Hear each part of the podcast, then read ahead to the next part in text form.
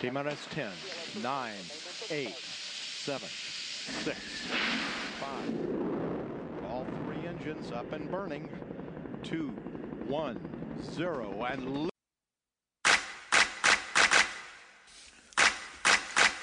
Yeah. Lord, this for you. I was a mess, little hair on my chest, fresh as a newborn, but I'm headed for death. Some saying I'm blessed, cause I'm still alive. Every day in the hood, I was fighting to survive. It's a sin I acquired as an adolescent, walking in darkness, spirit facing oppression. You couldn't tell me nothing, swag was on 100, speeding in the fast lane, call me crash dummy. Then I put on the helmet of salvation and received the revelation. Yeah, I could be a leader in this nation, and gotta follow the code in the streets and be like the mother creeps. See, I could be a leader. Welcome everybody back to the Original Geek Podcast. We are your hosts, Rockin' Mr. Magic, Unique DNA, Mighty TP. This is the Original Geek Podcast. This episode of the Original Geek Podcast is brought to you by Single and Anxious, the new YouTube web series. Single and Anxious follows 5 African-American college students from various backgrounds as they fumble their way through the challenges of establishing and maintaining romantic relationships. Check it out on YouTube. Again, it's Single and Anxious. 3, 2, 1. Welcome, ladies and gentlemen, to the Original Geek Podcast. We are so glad to have you all here with us again. And tonight is a special night. It's March. And March, if you don't know, is Women's History Month. And tonight is Ladies' Night here on the Original Geek Podcast. So we are all focused on the ladies in our geek world of sports and geek culture. So joining us tonight is our special guest, Ashley. Ashley, welcome to the pod. Why don't you just share a little bit about yourself? Hey. I'm not that interesting. Well, yeah, as you know, my name is Ashley. I'm kind of like a jack of all trades kind of thing going on.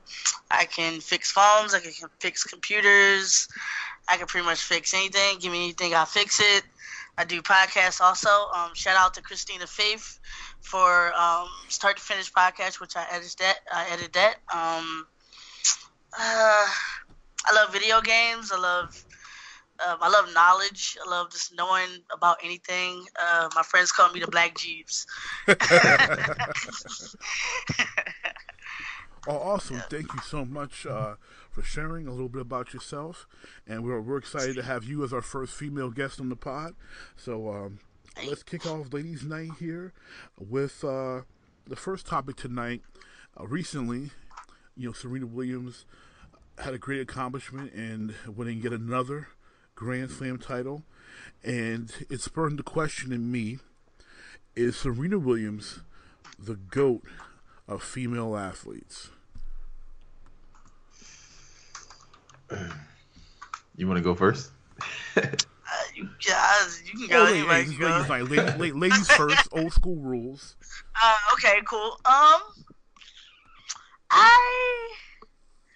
would think so. I mean, because if you do it collectively, like her, like sports achievements in tennis, like all the awards she's won with her sister and by herself, and endorsements, and being involved, like a 360 effect, like sports, TV, and then like outside, like kind of like social media thing.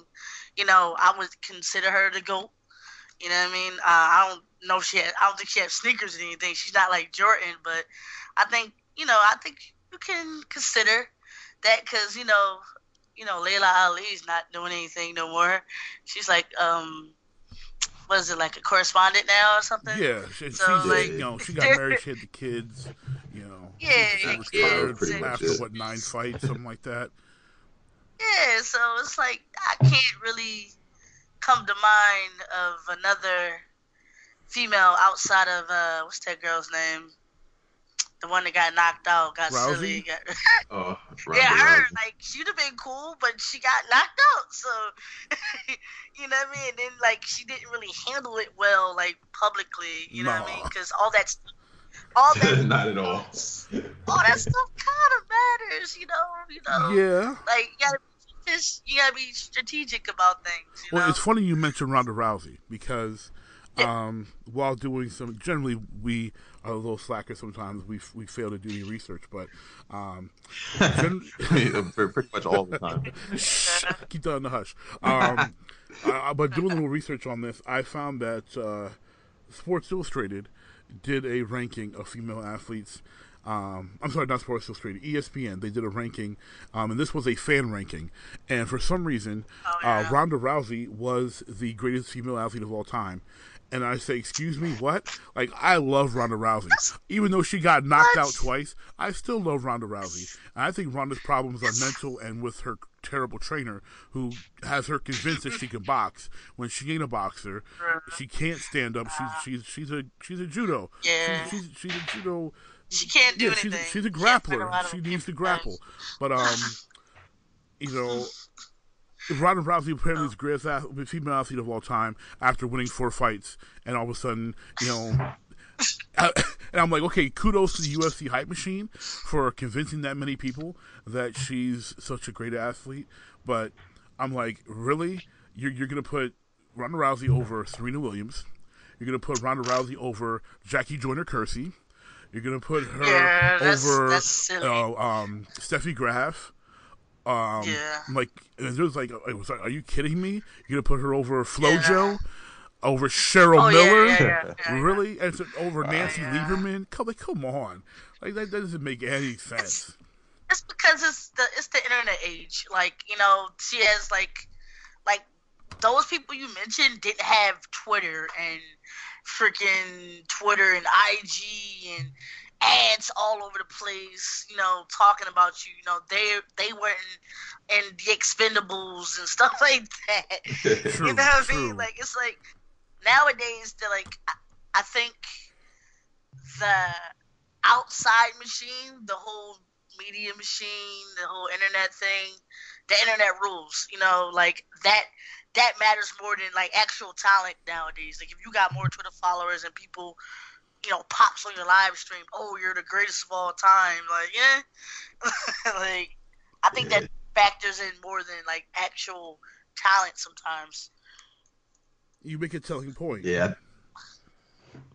Yeah, I think that factors in a lot nowadays. Now it's all about, it's a popularity contest now. It has nothing to do with skill anymore. It's just all about how many people you can stir up controversy with.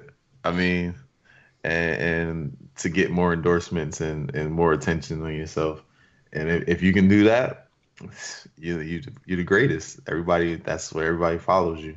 So I think it's hard to compare the greats of the past to the ones now, because that's what it is now. Now it's not about skill. It's about how popular you are, how many movies you've been in, how many followers you got on Twitter, how many endorsement deals you got. And I think that started probably with Jordan when he got the Nike deal, and it just kind of went from there. It's like, oh, athletes get like endorsements now, you know. Well, I mean, well, Dr. J did it too. But here's the thing, though. I mean, it's not like Ronda can't fight. I mean, yeah, she got her world rocked with a left kick, and then she got pummeled by Nunes. But it's not like she didn't dominate for, what, 7 fights in a row? I mean, she dominated them. And now, she didn't have the longevity of, you know, a Cheryl Miller, a Jackie Joyner-Kersee, a FloJo, you know, any of those great women athletes. She did not have their longevity. And Ashley, you make a great point on, you know, all the people I'm listing are from, you know, the 80s and 90s. You know, so obviously exposure was way different, but it's not like they didn't have talent. I mean, we're not talking about the Kardashians here, like, you know, you know. So it's not a Kardashian thing. We're like, hey, you know, I have no talent, and I'm famous now, you know, compared to someone who actually has talent and isn't famous. You know, these people do have some talent, whether it's like a Paige VanZant, you know, I mean. She does a lot of, you know, extra stuff, but she is, like, you know, Dancing with the Stars. But she can fight. You know, she's not the greatest, but she can throw down. But we had I look at Serena, and I say there's, not only does she dominate her sport, I think if she played almost any other sport, she would still be one of the best or the best in any other sport. Yeah, I think so too. Like she's awesome. Like you ever really watch her play a highlight reel? Her sister's intensity is crazy. And I'm good. I want to do a play around with you. Hey, I'm gonna go play. I'm good. Y'all got it. Y'all the goats. Y'all, I bow down. Oh, yeah, plus all that screaming. I don't know. Yeah. How they scream like that for the legs of the match. What? And plus, honestly,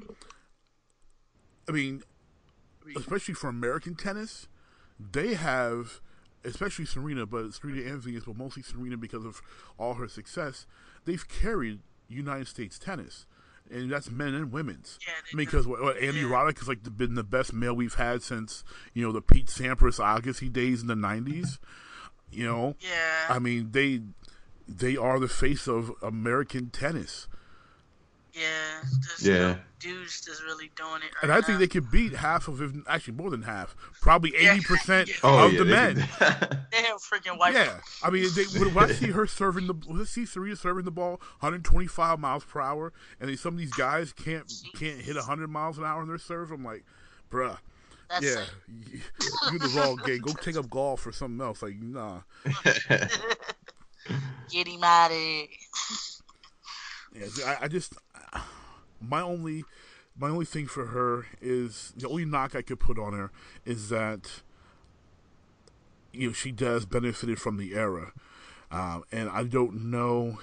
Again, it's it's hyperbole, but I don't know if she would be considered the GOAT had we had this exposure age when FloJo was breaking every sprinting record. Or Jackie Joyner-Kersee, was winning Olympic gold after Olympic gold after Olympic gold. That's the only thing. And those, especially those two alone, were just amazing athletes, and amazing ambassadors, for the country and for women and for our people. They were something else.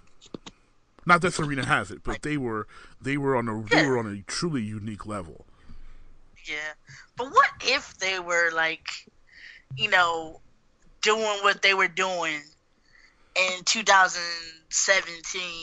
It would be pandemonium everywhere. They would literally put them three on every Wheaties box known today. Oh, for real?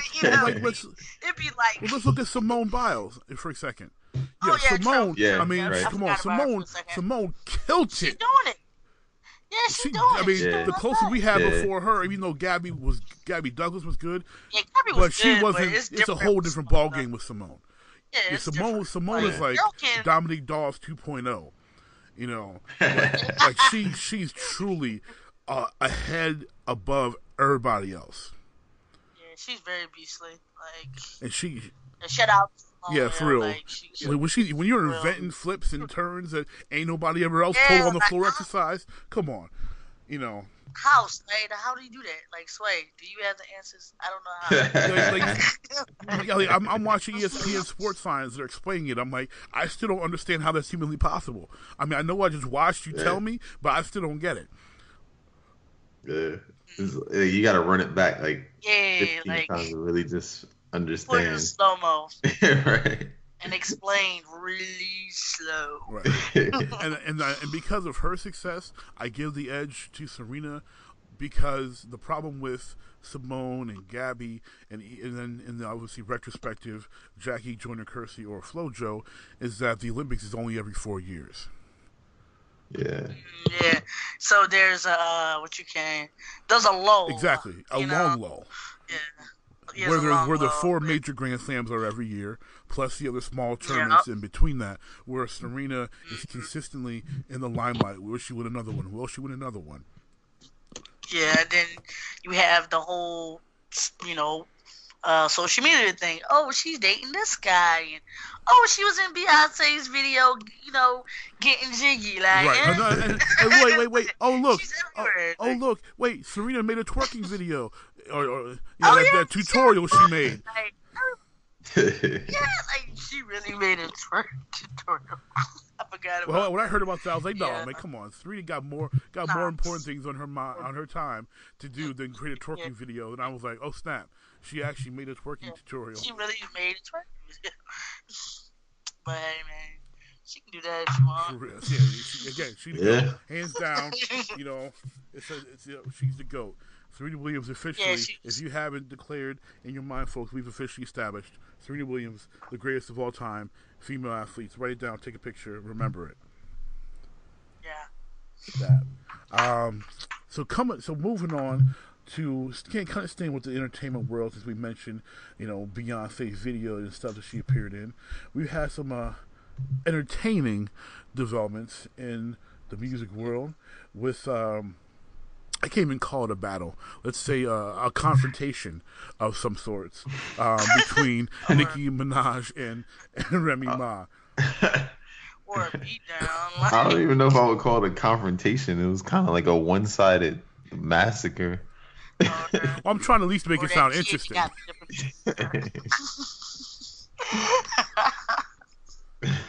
Oh, gosh. All right, so... So, Mr. Magic, how do you feel about it? How do I feel about it? Well, okay, well, you know, Unique DNA here can confirm how much disdain I have for this current generation of rappers and their lack of talent. As he laughs, because he's heard me go off on this many, many times. Yeah, you got to hear his Drake rants. They're hilarious. Oh. Drake? Don't get me started on Drake. Like, I'm a Drake fan.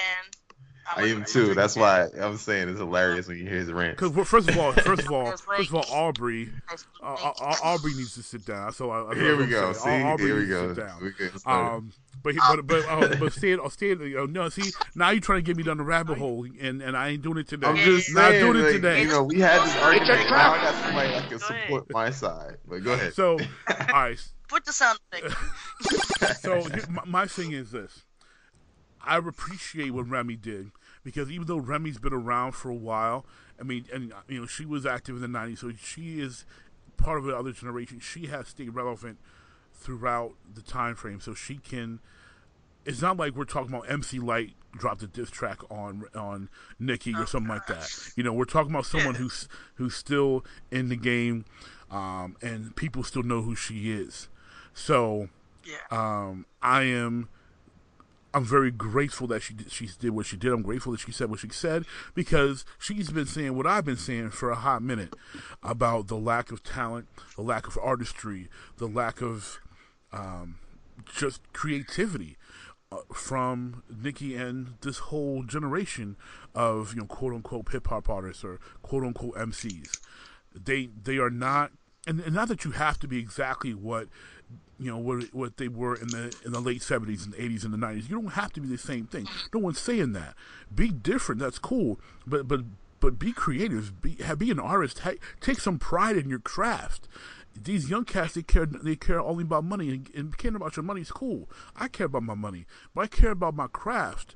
I want to be an expert. We even though we're just, you know, I consider, you know, the Geek Nation pod.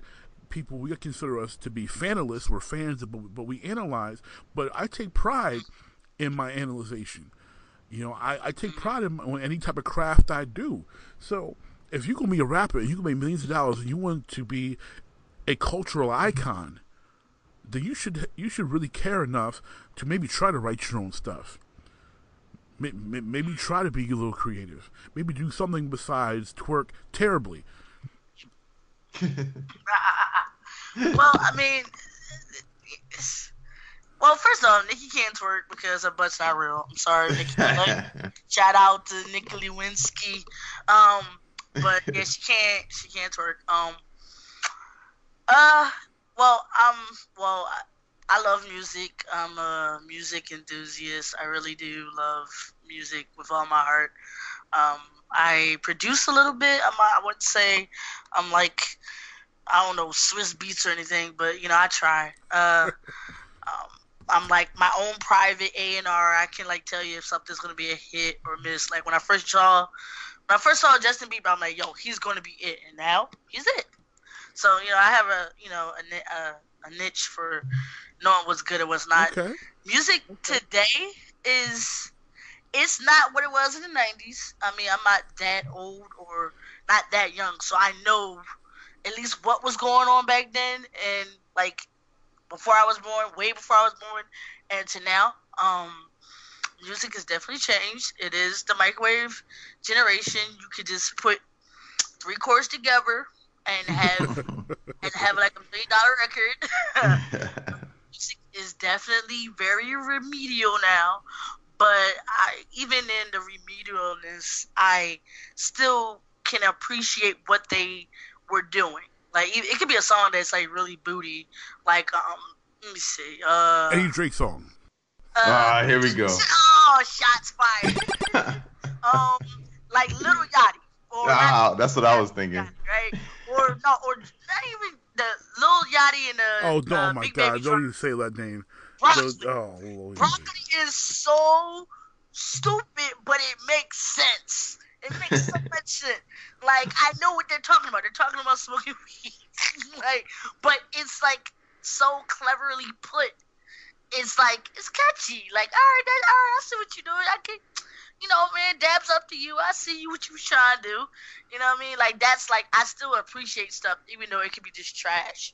Or it could just be like, weird or something. Like, I appreciate, like, I'm the type of person where I'm like 30 now. I turned 30 at the end of last year. And I still appreciate people like, freaking mindless behavior when they were like trying to do their little run. Like, I seen their talent and their potential. I mean, even though it didn't last long, you know. Or B5, like I was like 20 when they were like near 20 when they came out, and I appreciate them because they really worked it hard, like, you know. So, all right, let me get back to what I was trying to say. All right, so the Nicki and Remy, right? All right, so Nicki caught the beat down, like. Literally, like, Remy went ham all over her. Like, she just stomped all over in her face. Like, first off, it was, like, really a strategic, like, plan of, like, offense. Like, she, like, even down to the what's he call it, the album, the little cover art. Yeah, for Sheether, yeah. Like, she put her face on there, put the little Barbie face, got the blood on there. Like, you know, that's one thing. When you seen it, like, it was no misconstrued. I'm talking about you. Oh, yeah, it was good and marketing. She got, yeah, so she aired her out talking about her butt drop, talking about her man couldn't, like, have sex with her for all 3 months and all this type of crazy talking about her record deal. 3-way record deal. Basically, you get no money. Like, it was good. It was smart. But in the retaliation from Nicki, even though her tracks was nowhere near compared to that one track, like, Nicki still won. You know, she took an L, but she didn't. You know how? Because of the fact that she put out those 4 songs, even though she had 2 helpers, Drake and Wayne. Like, she still made the point. She made money. Like, at least 2 or 3 of those songs were in the Billboard 100, Hot 100. She still made. They charted on iTunes, number 1, number 2, number 3. Like, you know what I mean? When it came with it, where it really matters is her pocket, and she made bank off of them dropping those whack 4 records, and they sound good. Sonically, they're good. Like, I have all 4 songs in my playlist, and I listen to them while I'm at work. Like, because, you know, they're catchy. Like, you know what I mean? If they're catchy, they make sense. Like, okay, she called them diss records, but it wasn't. She made radio records that she knew her fans and people was going to listen to unless they, or, like, if they played them at the radio station or not. Like, they're being played. Nobody's playing Sheether on the radio right now. Well, they can't. For one reason, they can't play on the record. You can bleep, bleep, bleep, exactly. You can't play that record on the radio. You can't do it. I don't know. I just for me, I'd rather, and just where I am, I'd rather not listen if it's not good. Like, I can't abide whack music. I can't do it. You know, I just and not gonna be able to do it. And you mentioned, you made the allusion that this song was trash, but it's kind of catchy.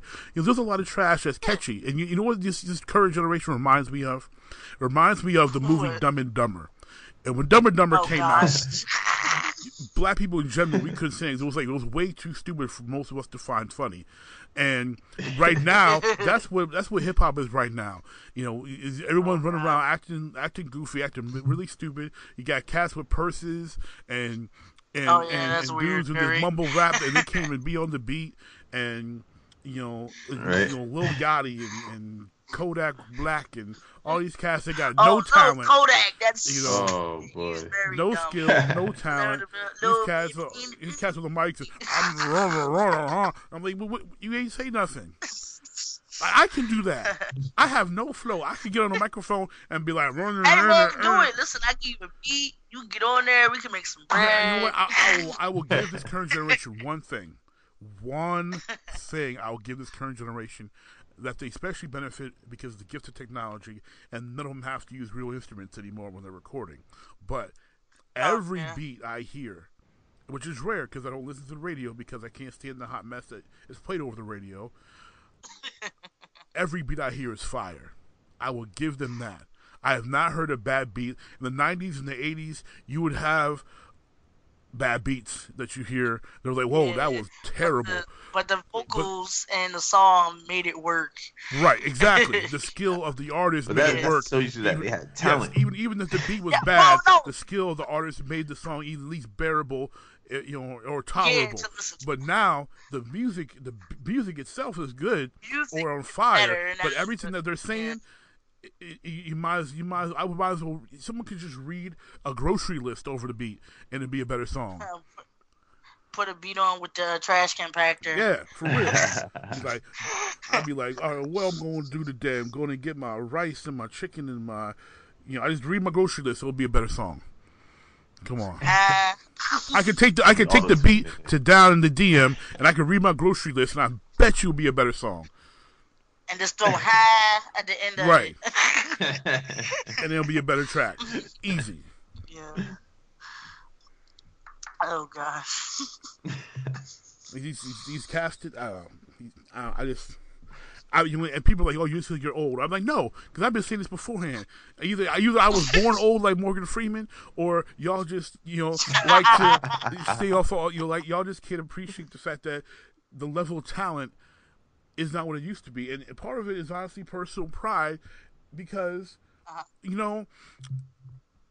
it's we claim it. We okay, being that obviously today's pod is full of all people of color. It's a culture thing for us. We should have more pride in what our culture has made popular.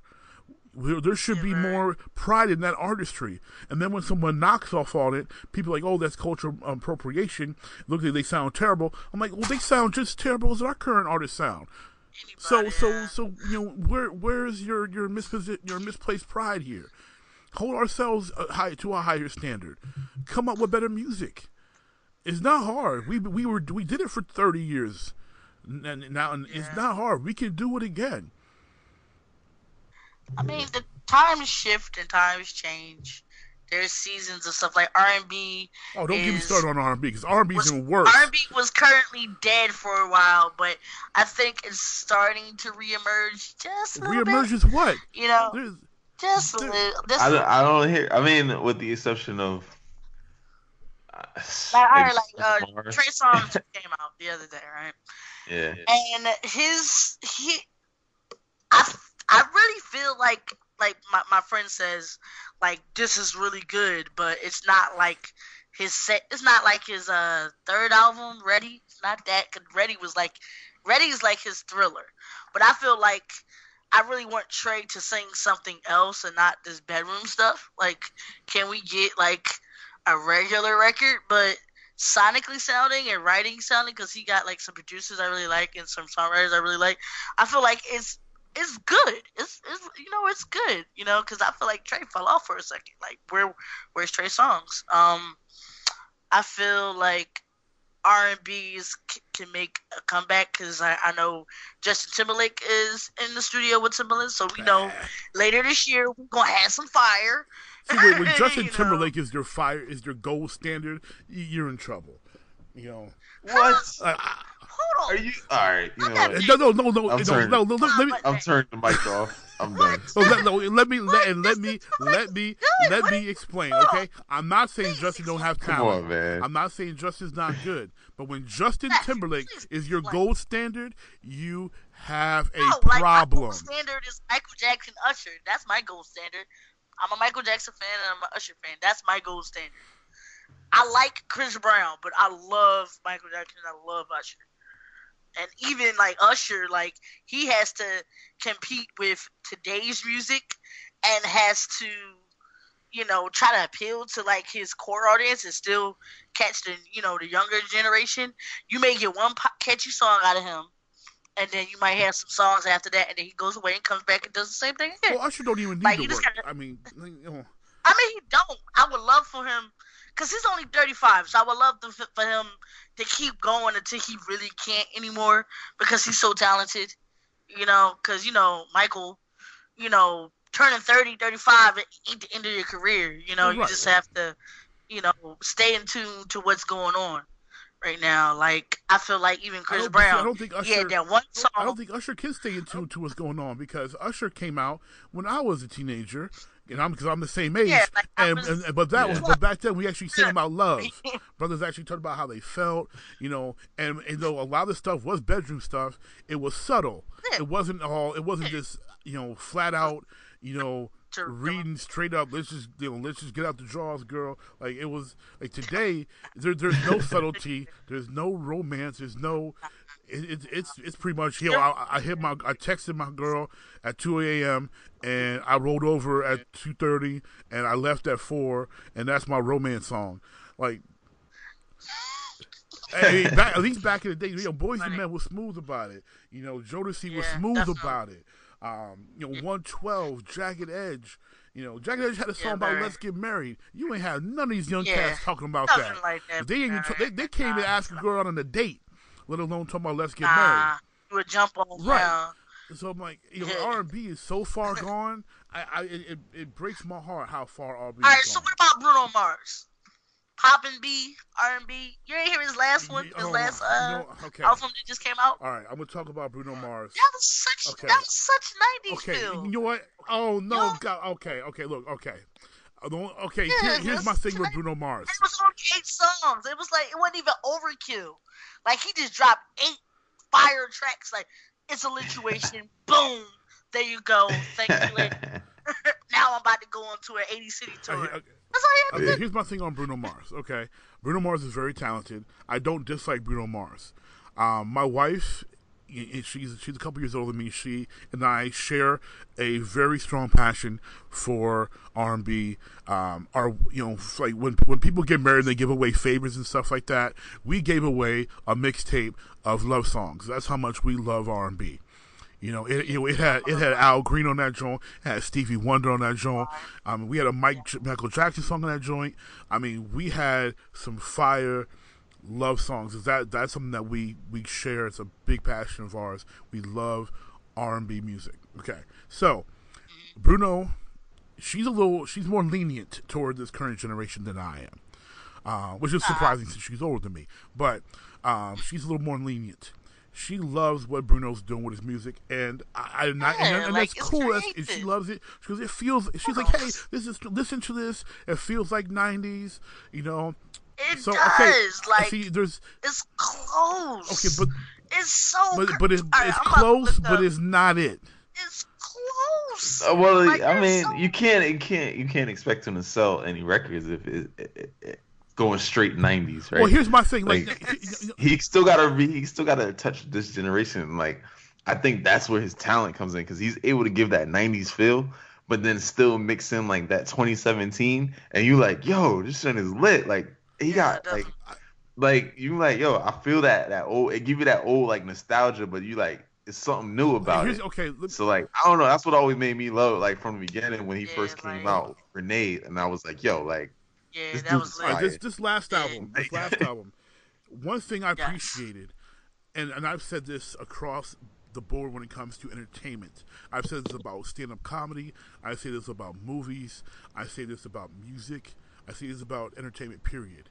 If you can entertain me greatly, and you don't, and without cussing, I think you've got mad skill. Because anybody can cuss to sound edgy or get a laugh. And I really appreciate it about R&B. R&B was smooth because they would talk about sex, and they would be talking about getting it in, but they did it so smooth you didn't realize what they were talking about all the time.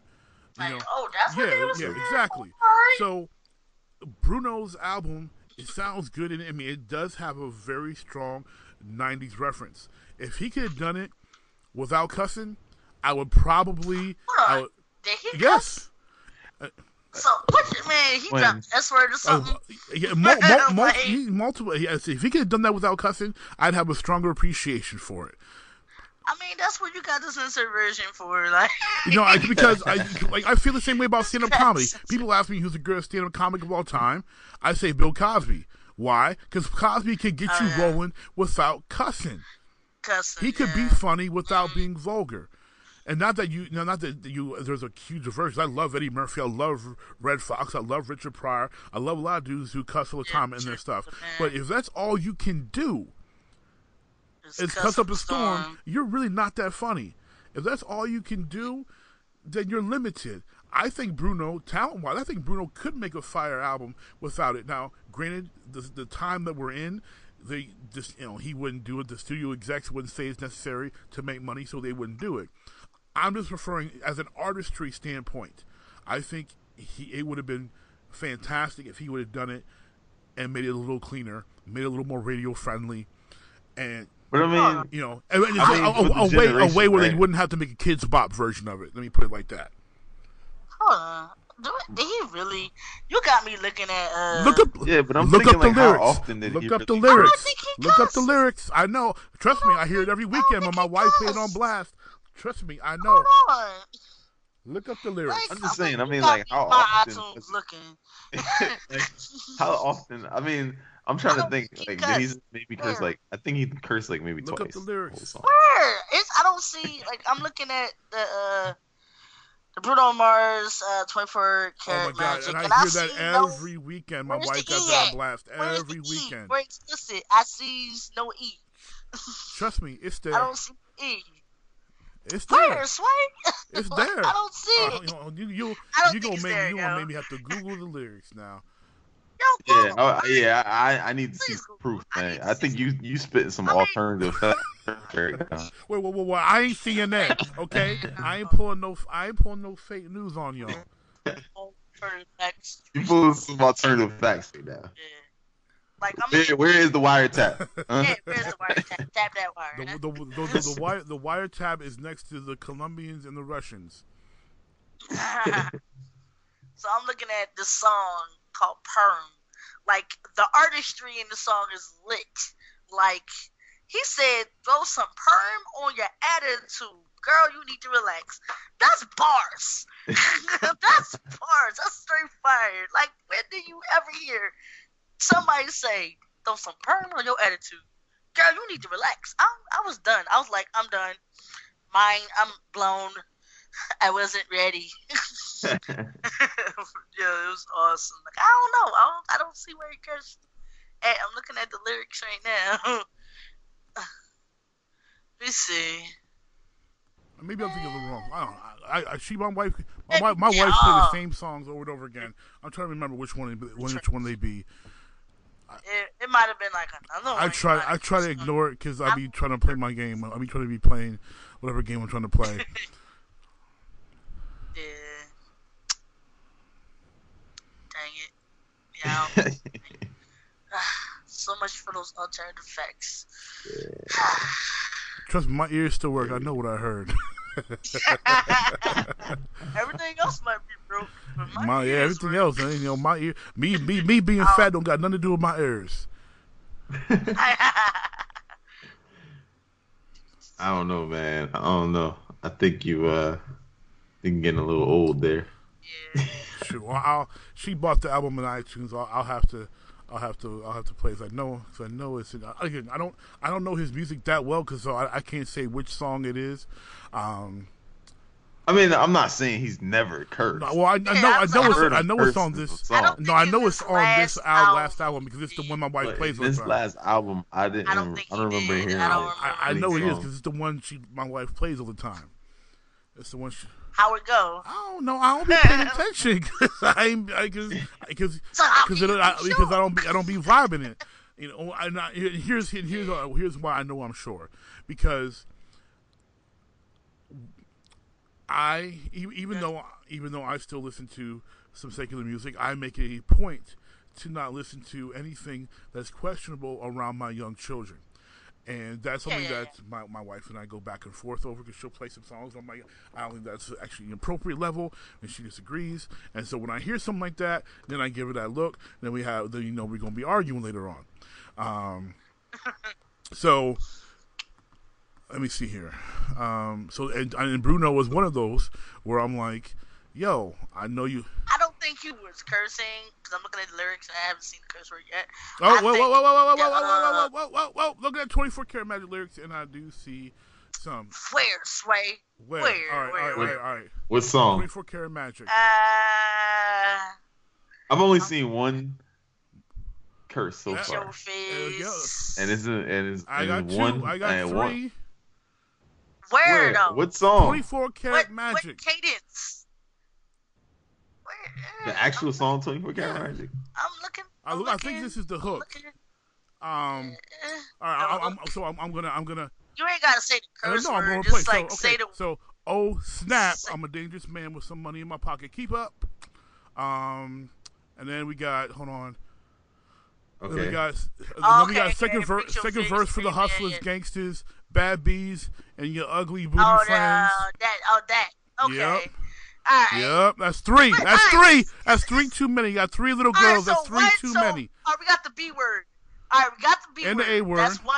I don't even think I don't really consider like the B word a cuss word. It's kind of how you use it. Well, every cuss word. You know what I mean? Because it's a dog. Every cuss word's how you use it. Every single one. It's like how you use it. Like, I'm pretty sure he wasn't talking about no dogs. So you talking about ASS? Yep, that too. Is that one too? Because he's not talking about no barnyard animals, is he? Right. He ain't talking about no dogs neither. All right. Okay. Fine. All right. Yeah, I know I'm right. He dropped the F bomb. I don't see that in that joint like that. I think that's the one that matters. But my point is the fact that you gotta look. I don't gotta look. I heard it. You gotta look hard. You gotta look hard. You don't have to look hard. The difference is people. Out of nine songs, there's one song maybe that has, you know, explicit lyrics, if we can even call it that. Hey, whoa. When I was a kid, not that long ago, so I'm almost 35, that was explicit lyrics. That's still... I know, it was, but nowadays it's not. One out of nine songs. I mean, there's R&B songs that's every song. You're like, yo, there's some songs that, some albums that I'm like, yo, I can't even... And they don't get played in my house neither. Right. So, but what my point is, what I'm getting to is that, like, out of all the R&B artists, like we were talking about, I think out of all of them, like your point was that he can't do it without cursing, but I think he's done it. Like you look at his last three albums. So your point, and there's he did it without maybe two songs in each album that he's like cursing on, but most of his songs, your point is, keeps him clean. He did it while cursing less. I'm saying one song out of 13 on each album. I'm just even Bill Cosby cursed once in a while. True. Okay, so that's my point. So just like you said, you use Bill Cosby as an example, right? So it's the same thing. One out of 13 songs or one out of nine songs. I mean, you know, it's we can't expect them to be perfect. As far as I know, he's not Christian. He's not saved. So I'm not expecting him. It's secular music, so I'm not expecting him to have, 100% clean songs. Not do I? I'm not saying that at all. But my point is, y'all were talking about he ain't cursed. He clearly be cussing. That's all I'm saying. No, I never said he didn't curse. I said it's probably like one song. I don't know. I don't know like, all the songs. I be trying to ignore them, but. But hey, wait, whoa. Y'all trying to give me y'all's topic because Bill Cosby, no, Bruno Mars is a girl. Last time I checked. You started this whole conversation, man. Kind of went left. No, I was talking about Nicki versus Remy. That's all I was saying. I was hopping back to the whole Bruno thing, but you know, good for conversation. Let's talk about something positive. Let's talk about some positive. Moving on. Let's talk about the Oscars. Thank God this year there was no hashtag boycott the Oscars. Because when Unique DNA and I covered that last year, we had some strong words to say about that whole level of ratchetness, but because who cares? Like, this year they really couldn't like. It was a lot of black movies this year, probably more than last year. So it was like they would have really been obvious if they left us out. Yeah. Maybe. So I think really. I mean, I didn't watch them anyway. I never really watch them anyway, but. Even this year, I'm like, you guys just did that because, you had no other choice, really. Yeah, it was like you had to, like, what's the word I'm looking for? You had to, like, atone. That's exactly what it was. As good as Viola Davis was in Fences, and maybe I'm the only one of the three of us that watched Fences, but Fences has been always a favorite play of mine, so I made it a point to make sure I saw Fences, and Viola Davis was excellent. Viola Davis is an excellent actress. Any other year, aside from the year after, I don't even know we had hashtag boycott Oscar the year after. If that wouldn't happen last year, I don't think she wins. I think it was an atonement. Probably not. I think it was an atonement award, same as when they gave it to Holly. I don't think that. No, I think Holly deserved it for losing Isaiah. I think Holly deserved it before she won it, just like Denzel deserved it before he won it, but. I feel like they gave all those Oscars, not cutting you off. I feel like they gave all those Oscars to those black folk, for like freaking not whack rules, but like quintessential, like normal rules. Like, yeah, like you said, Raising Isaiah, she should have got one for that, right? Like, but which one did she get an Oscar for? Monster's Ball, which was a hot mess of garbage. Monster Ball. Where she freaking took her shirt off. Well, she took everything off, not just her shirt. Booty butt naked. Hey, you got a word for getting booty butt naked. Here you go. Oh, Denzel. All right, you been a freaking cop that's crooked. Hey, here's your award. Like not for the Hurricane. Not for Malcolm X. Not for Remember the Titans. Not for all the great films he's done before, which he should have won at least been nominated for. And not that Training Day wasn't an Oscar-worthy performance, but hey, bruh, you're a crooked cop that murders people. Now we're gonna give you the award. Yeah. Oh, yeah. You being So, I always felt that way about like them getting those awards for those rules being kind of El Shadio, So. I feel the same way about Viola's. Like, and I hate to say it because I don't want it to sound like I'm taking any credence away from her skill level and for the fact that I think it was an Oscar-worthy performance. They gave her an award for being a mammy. But I don't want to say like that, but I think she was given the award as a, hey, black people, we actually care about you, quote unquote. Not that I buy it, but I think it was a makeup award. It was an atonement award. Yeah. Like, we're sorry for being shady. Here's the award. Pretty much. I mean, sad to say it. I hate to say it, but that's the feeling. That's the feeling I get. That's the vibe I get. Yeah, definitely. And it's a shame because you look at her work on The Help, and you look at her work on the murder show she does. I forget the name of the title. It's too long. The title's too long. How to Get Away with Murder. Yeah. Title's way too long. Yeah. But she's a fantastic actress, and she's got a great range. She was excellent. She was like she was the best part, in my opinion, of Suicide Squad. She's a fantastic actress. Yeah. And I think her role was Oscar-worthy. But any other year, I don't think it was strong enough to, and as far as what they generally reward, that give that award out for those type of roles, I don't think it fit within that general level. Now, would she have won any BET award for Best Actress? Hands down. And probably would have won a Golden Globe or whatever other awards at the, I forget the other award shows. I stopped watching them, but she would have, would have won for those too. But the Oscars, they usually give it for some, different type of, role. It's always something odd. It's always something odd. There's always something odd about the role when someone wins Best Actor or Best Actress. There's always something different about it. And I didn't think it. It's all something artistic. Yeah, quote unquote artistic. Yeah, which unfortunately for us means you got naked. Yeah. Or you shot somebody. Oh yeah, or you murdered somebody. You became the black guy. Well, you want honestly, another time. This is of course where Denzel was acting the most hood. So Denzel's acting the most hood. Now we're gonna give him the award, but I digress.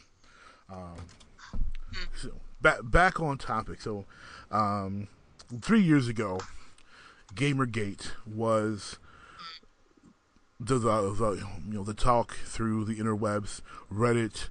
Obviously, from what spawned from Reddit blew up on Twitter, and then every major game outlet was covering the controversy. You had women being threatened with rape and death because of their comments in regard to the portrayal, particularly of women in video games, the sexualization, and etc. 3 years later, has much changed? Has there been an effect from Gamergate in the industry? And if so, is it a positive one?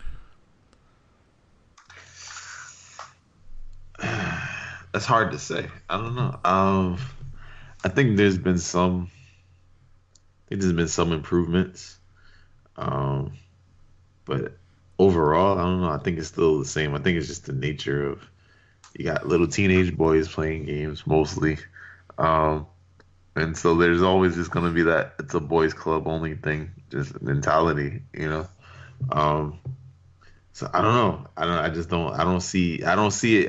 At least from what I've seen, I haven't seen it changed that much since the last 3 years. I've seen some improvements. You had some big name people come out in defense of everything that was going on, but or against everything that was going on. But I haven't really seen any major improvements.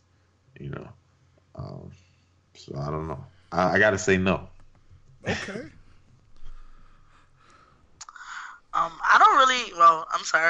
I really don't know much about Gamergate. Like, while we're all talking, I'm also, reading. So I'm, Googling Gamergate. Because, I'm a gamer. I like playing games. Recently, within the last year, I got into the whole role-playing with your character type thing. So I made a character, and he has his own life on the web. You know what I mean? So I just got into that whole thing. So I'm not like hardcore. I've learned a lot more by being a part of Gamer Church. Shout out to Game Church. They're awesome. That's how I got to meet Rockin' Mr. Magic. Yeah. Yeah, so my experience being a female and playing games is I haven't per se ran into belittlement at all, people being discriminatory. Oh, you can't play, or you suck. It's just okay. Oh snap, you're a girl. Oh, you all right? Let me put it first. You know what I mean?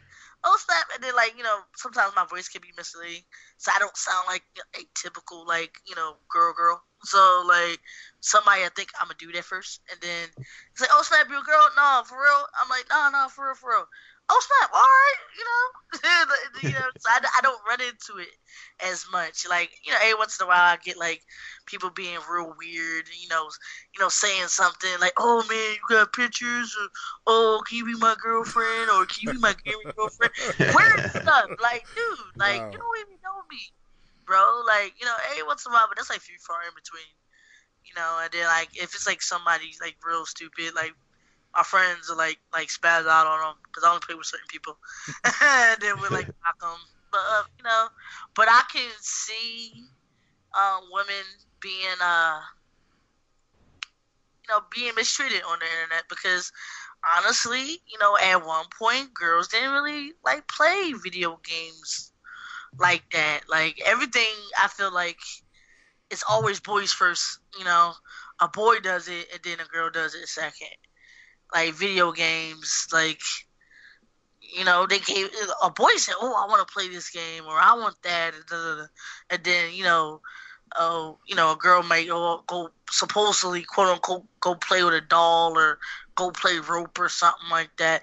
But, you know, things have changed within the last 10, 20 years, you know. So there are girls that play video games and stuff like that. So, like, yeah, I feel like yeah, it's probably still alive and well. And when I'm like looking at like this list, there's like a boycott list on this gamer game thing of like gaming websites that's been like real bad. And I didn't even know Game Informer said they furthered like stereotypes of violence and like mistreatment against women. And saying this is like a non-issue or whatever. That's crazy. I didn't even know that. That's might make me unsubscribe. But, yeah, so, yeah, I feel like, it's still going on. Like, I don't think it's going to be something that's going to go away tomorrow. That's an interesting thing, especially appreciate that, especially from you not being super familiar with it. I have to admit, like, it's not like I didn't care. I was just a little bit more like, not that there haven't been times where women are mistreated or not taken seriously because they're women and, like you said previously, a very male-dominated thing. And there's, cultural reasons for that because, for me growing up, girls didn't like guys who played video games. That was for super nerds. That was for geeks. True. Those were people who were being made fun of, especially if you like, it was one thing if you played like you had a Nintendo or Super Nintendo or something like that, and you played a popular game that like was universally known that people saw on commercials and stuff. But, when I was a kid, I'm talking about playing Final Fantasy. I'm talking about, Metal Gear.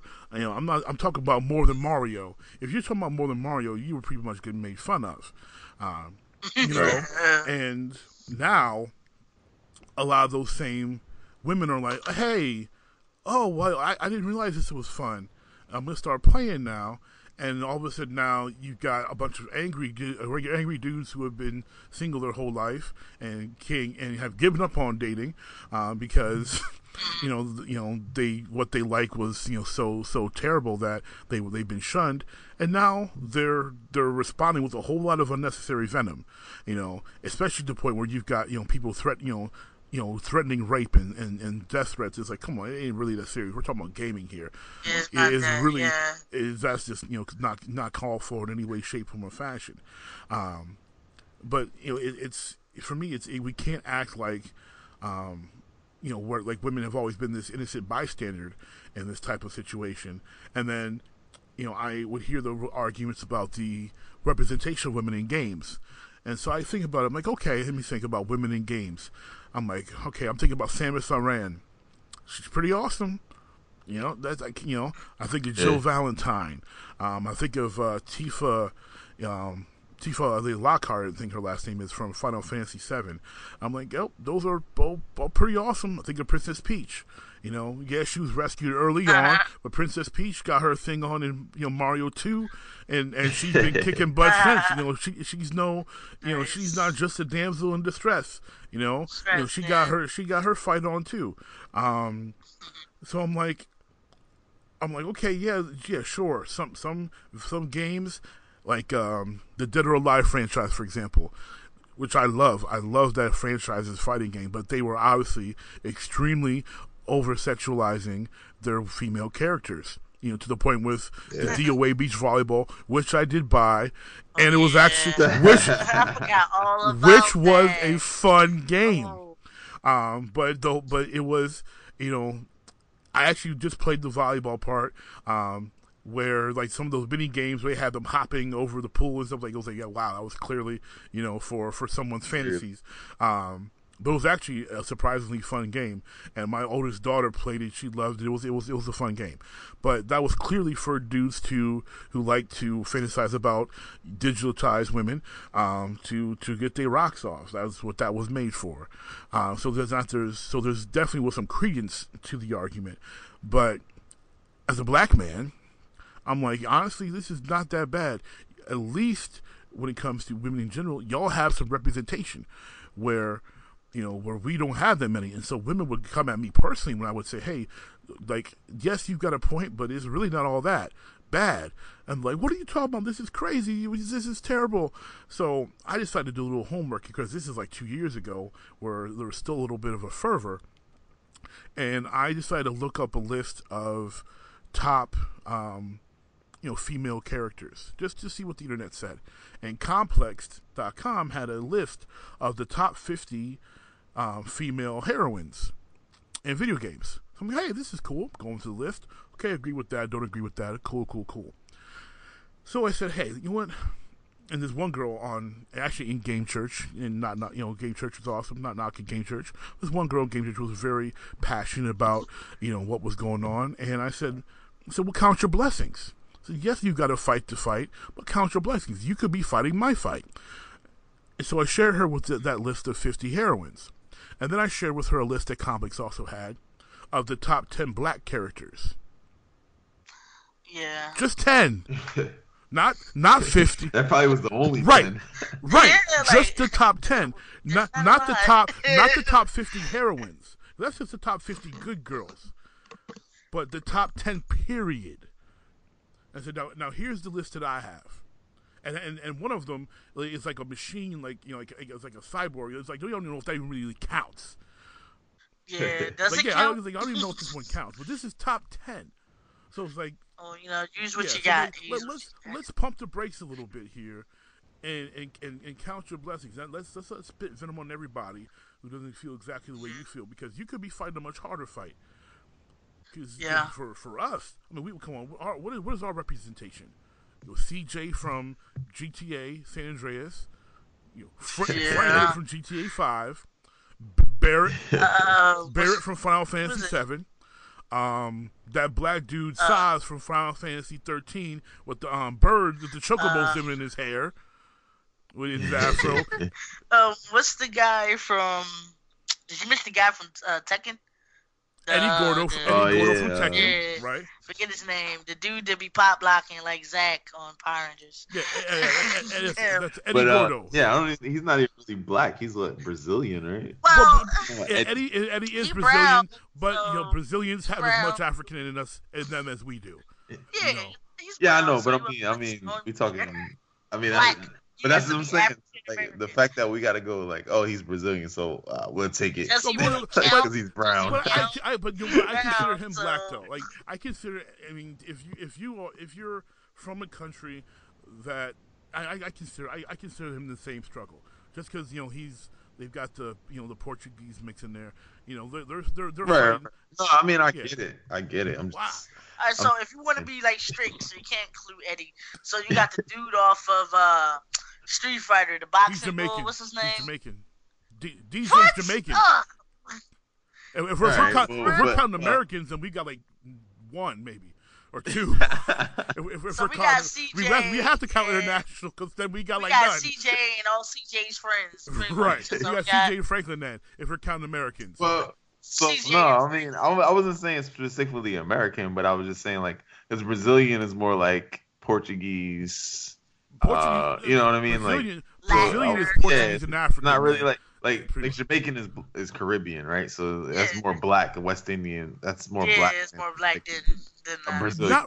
Brazilian will be more Latin, if anything, or Spanish. Oh, but they have the more Portuguese. But see, I disagree because you know our brothers and sisters that also have the Hispanic portion, like I have a small bit of, but they are black as we are. They just also have that Spanish part because of those slave ports like Puerto Rico, like the Dominican Republic, and Haiti, and the segregation that happened there is why the Haitians are darker and speak French compared to the lighter Dominicans who are speaking Spanish. Same thing with South America.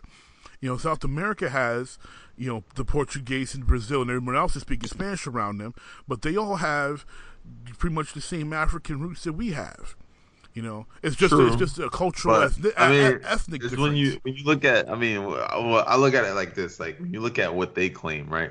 So a lot of them won't claim the black heritage. They'll claim their Portuguese heritage, or in the case of DR, they'll claim their Spanish heritage before they say that they're black. But we all know why. This comes from. But we all know why they do that. They do that. I know, but I'm just saying. They do that for survival's sake. Just like they do it here for survival's sake. Like I can't be that mad at them because you go to Cuba, they got they be bringing over Cuban baseball players darker than the three of us combined. Absolutely. But I'm just saying, I'm just saying for the sake of this argument with talking about diversity in video games, I'm pretty sure that's the reason why the publishers will put a Brazilian in there before they put a black man. You know what I'm saying? So, like, I don't think that when they created this character, I don't think they were like, oh yeah, we're gonna make him black. Like, I think it was just like, he's Brazilian, he's not black. I mean? I have to disagree with on the case of Eddie Gordo because Eddie's fighting style is capoeira, which is an African Brazilian martial art. So to make Eddie not Brazilian or straight out of Africa would not make sense. That's what I'm saying. Well, yeah, I guess. You know what I'm saying? Because that's the style. Now, with DJ and Street Fighter, you got a better point there because his fighting style could be out of anywhere. There's no Jamaican martial art that I've never heard of that would be strictly to that part of the world. True. So that case I can see, but with Eddie, capoeira is a Brazilian. A Brazilian and African derived martial art. So that having him be Brazilian makes 100% sense. But someone like Barrett, for example, in Final Fantasy, which obviously doesn't take place in our world, he's pretty much, he's an American brother who has a gun for a hand. Like, come on, why does brother gotta have a gun for a hand? Can't he get something else? And the other brother in Final Fantasy 13, why his weapons gotta be guns? We can use other things but guns. I've seen brothers wield swords before. It can happen. True.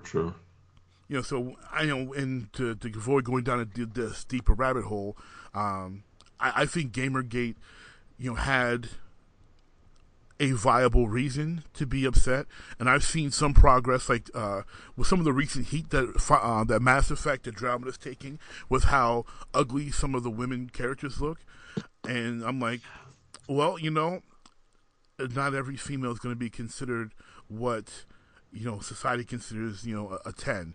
They're not all going to look the same. They're not all going to be what a supermodel is considered a supermodel.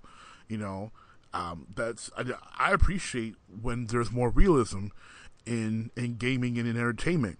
I like the show The Killing a lot, partially because the two stars are ugly people. I really do. They're both very ugly people. But you know what? There are some ugly people out there, and they still have jobs, and they're still cops, or do whatever, and they do their jobs and do their jobs well. And you know what? And that's not everybody. There are some ugly people out there, and everybody can't be beautiful. Yeah, everybody can't be some made up doll or some chiseled hunk. Like that's not reality. You know, so I don't mind when I see a fat dude, you know, in a role, because hey, there's fat dudes out there. I don't mind. I see, you know, the woman from The Killing. I mean, she's a good actress, but she looks very pale, very mousy. She's just not, you know, for me, she's not cute, but she did her job well, and that's just reality. So when I see, you know, people complain about, yo, this chick is ugly, and you know, in Mass Effect or in Dragon Age and stuff like that, I'm like, so what? Like, is that what you say to people in real life that you meet? Hey, you're really cool, but you ugly. Like, so you're not gonna be friends no more. Some people do that. Yeah. like, so are you not gonna be friends with that person? That's mad cool, but they ugly. Like, who? Like, some people like, you ugly, but you cool though. Like. I don't know. Some people are shallow. There are probably shallow people out there in the world. I'm not one of those people. You could be ugly and all, or not, and I still be cool. You know, but it's like, so like, if that's not, I just think that, you know, for the fight that they were fighting, which I think they should, you know, if they are, anyone's still fighting, because it's such, you know, it's definitely not. It was more like a trend, like a viral trend than anything, made continual battle. While some people are still taking it seriously, it doesn't have the same legs as it did, you know, in 2014 and 2015 compared to now. But I think, honestly, that's a shame, because I think the realistic part and portrayal of women is important. And, you know, giving, you know, having more... not just having more, because they've been a ton of positive female roles, but just continue to make, you know, for developers to make more realistic female roles is fine. Now, I also don't think that you can tell a developer, you know, what to do. If a developer wants to make, you know, a Dead or Alive, you know, softcore porn video game, then they can do that. You know, the porn industry exists because they are allowed to do that.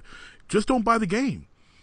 You know, if it's that offensive to you, don't buy the game, don't talk about it, don't support it, don't even mention it. And the fans of that are gonna do that, that, you know, that's within their rights, you know, to do it and to enjoy, you know. But for those who are, you know, conscious or they want to have more realism, I applaud them for that. But you know, you can't. Unfortunately, you're in a situation you can't regulate, you know, your sense of morality on everybody, because, you know, we do live, hopefully still, you know, in a free society. Yeah.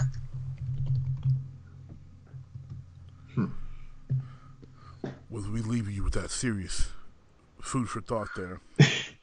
Yeah. So, thought of the day. So next time you go out there to buy your game, are you going to think about whether the women have big breasts and perfect faces, or do you just not care? Because I know me personally, I'll be honest, probably I don't care. You just want to know if the game is going to be hot. Yeah, yeah. I've never bought a game because I thought the girls were going to be hot in the game. I just don't care. You know? Yeah, it's like a little side conversation. I felt like growing up, all the African American, you know, or black characters were all ugly. Like, they were all like charcoal black. They wasn't even like Hershey's, like brown or anything. They were like charcoal black. Like, whoa. I remember playing PlayStation and playing Warzone, WWF Warzone, and all the black people were ugly when I was trying to make it. Well, the like, Japanese are not known for making us look good. Yo, they were like bad, and like from playing that and then playing WWF. Attitude, the black people got a little better, but they were like still bad, you know. So from there, like when I do make people, I like, you know. Oh, the little creature character is terrible. Oh yeah, yo, yeah, like, yeah. I would always give up. I wouldn't even play with. I don't make black people like everybody's like. I don't make quintessentially black people like brown. Like I make, you know, Drake looking people or make them Aubrey looking. Now Steph Curry's different because he's all black. his parents are just light. Yeah, like he's like real hot yellow. I make everybody hot yellow and stuff like that. It's instead of like now, like I'm really proud of shout out to Ubisoft for making Ghost Recon Wildlands, because they actually have a black person on there that looks cool when you make your guy, and my dude is like the blackest you can get him on there, so I'm like really proud of that. I was like, look guys, I got a black dude. It was like, finally. I'm like, yeah, you know, I'm progressing out here. Yeah, I'm an equal opportunity gamer now because of that. I mean, like, well, your first examples were, you know, as far as wrestling games were notorious for really bad people of color in the creative character mode. NBA Live was pretty alright. Like my first creative player on 97, he looked like a ripoff Penny Hardaway. And he was cool though. He was dropping them buckets. Yeah. All right. Speaking of gaming, and as we wrap up, we like to make top 10 lists here. So we're going to make a top 10 list between the three of us of the top 10 female characters in gaming. Oh, that's hard. It is hard because there's, as we stated, there are so many. Like, I can't even think of a game I played a girl on. Okay. Well, I'll start off with one that I mentioned earlier. And Chun-Li or something. Chun-Li's a good one, but I will start off with Princess Peach. Come on. Princess Peach is a top character. You'll have to love her. I'm gonna go with Lara Croft. Okay, Lara Croft. Okay. Princess Peach needs to stop getting caught up in stuff. Pay attention. Hey, Princess Peach is a teaser next time. Stop switching castles. Yeah, right.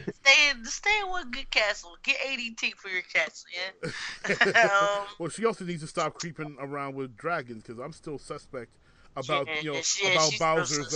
How she got there in the first place? How did you get there in the first place? You know that Bowser claims that she's the mother of his kids in the one, in the one game, right? Yeah, that's very weird. Yeah, she got a thing for lizards. I don't know. I mean, maybe that's legal in the Mushroom Kingdom. I don't know. Yeah, I think so. All right, so I just thought about it. Sonya Blade. Okay. Yeah, she's lit. Okay. Like her. You gonna go back around? Hold on. I forgot. I got to type Princess Peach in here. Okay. We all threw out Lara Croft, Sonya Blade. Okay. All right. Here, I'm good. I'm caught up. Okay. So for me, I throw another one out there. I have to say, female characters. Oh man, y'all picked some really good ones too. I'm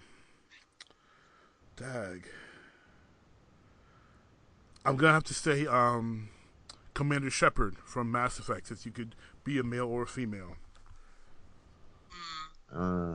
Okay, I must say my other favorite woman character, Claire Redfield, Resident Evil. Oh yeah, you do love some Claire. Me too.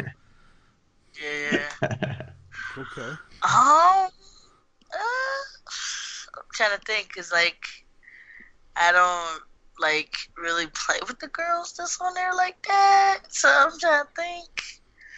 I did play with Sonya a lot. That was my girl. Chun-Li for the fun of it, cause like I felt like voices were really fun. It just sounded like she used to say chicken fried dip when she chicken fried dip.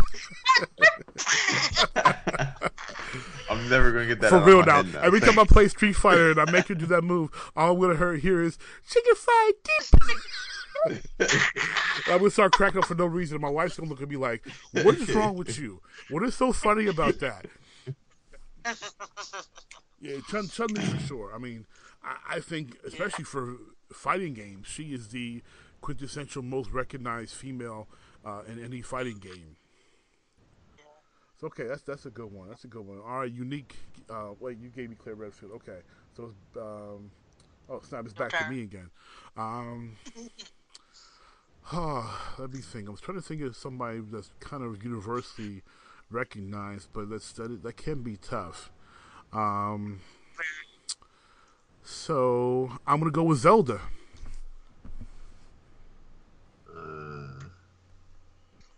That's actually a pretty good one. Let me think. Oh, I don't know why I didn't think of this one first. I can't remember her name now. From Heavenly Sword. That's because nobody else played Heavenly Sword but you and your cousin. You and Dwight, only cast that play Heavenly Sword like that. Yo, Heavenly Sword was a dope game. Yeah, anyway, it was fun, but it wasn't all that. It was, I mean, nah, he's more in love with it than I am. I like the game, but he's like he loves that game. That's his greatest game. Yeah, that's his greatest game of all time. I'm not that crazy about it. Like I'm like it was a great game, but you know, I'm not looking for a part two or anything like that. He's still looking for a part two. What is her name? Noriko from Heavenly Sword. That's her name. All right, I'm gonna put her as an honorable mention for right now. Honorable. You ain't right. Honorable mention. I mean, from the storyline, she saved the entire country. That's power. That's a strong lead character. Yeah, she needed a medal for that. Get a plaque. I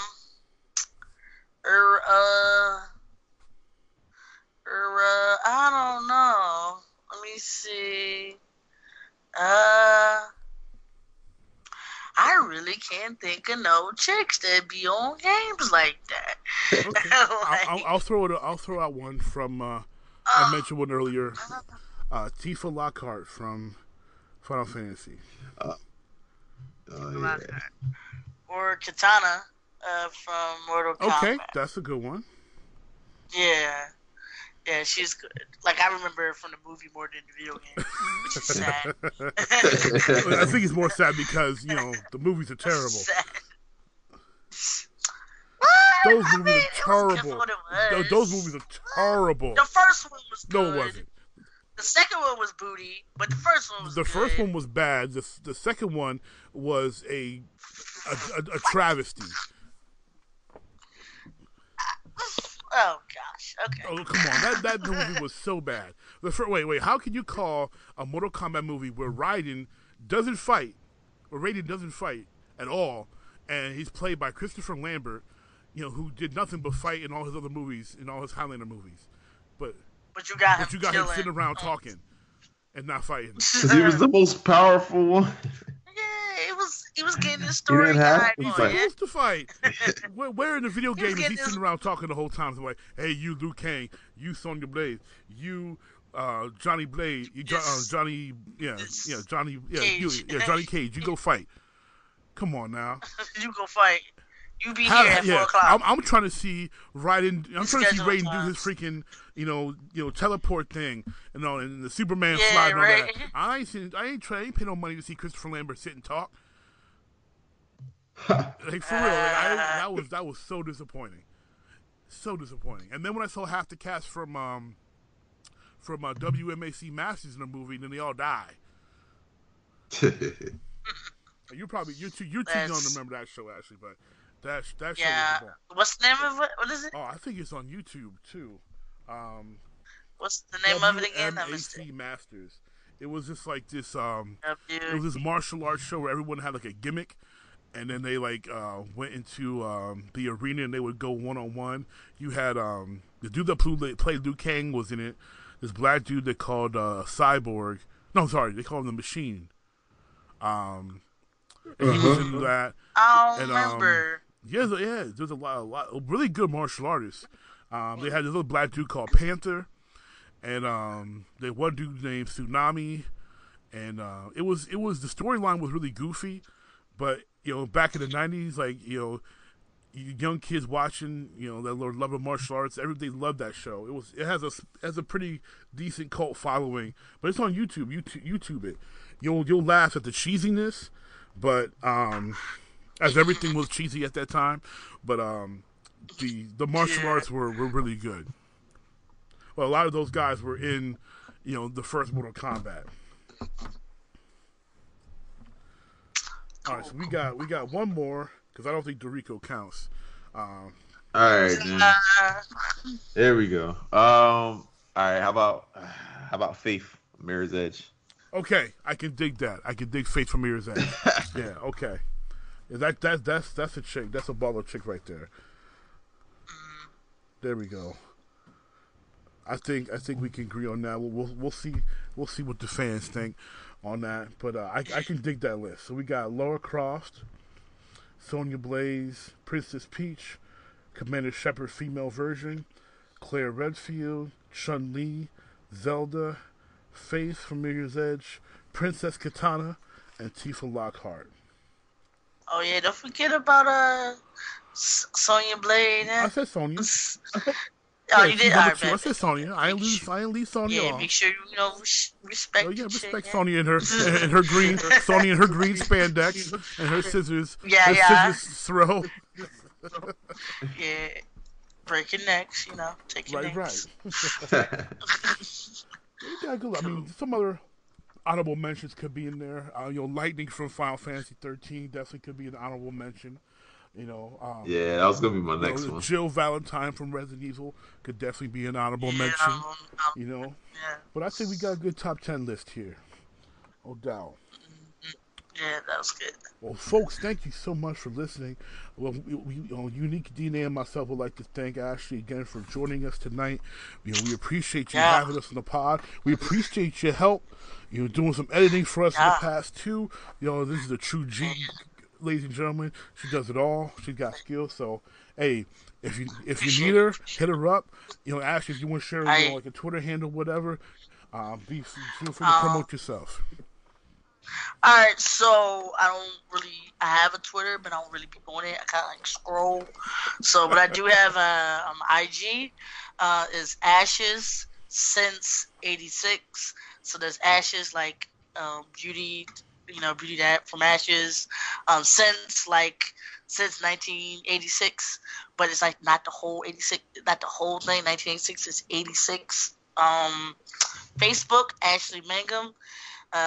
Regular spelled out Ashley Mangum is man and gum compound word. That's how you can reach me. Also, shout out to Christina Faith, my homie, my friend. I'm working on this awesome web series called Single and Anxious. Please go check it out. It's on YouTube. Just look up Single and Anxious and you'll be able to find it. Season 2 on the way. Word. Well, that, folks, is the Original Geek Podcast. We're wrapping up for tonight. As always, we thank you for listening. And as always, peace. Peace. Later.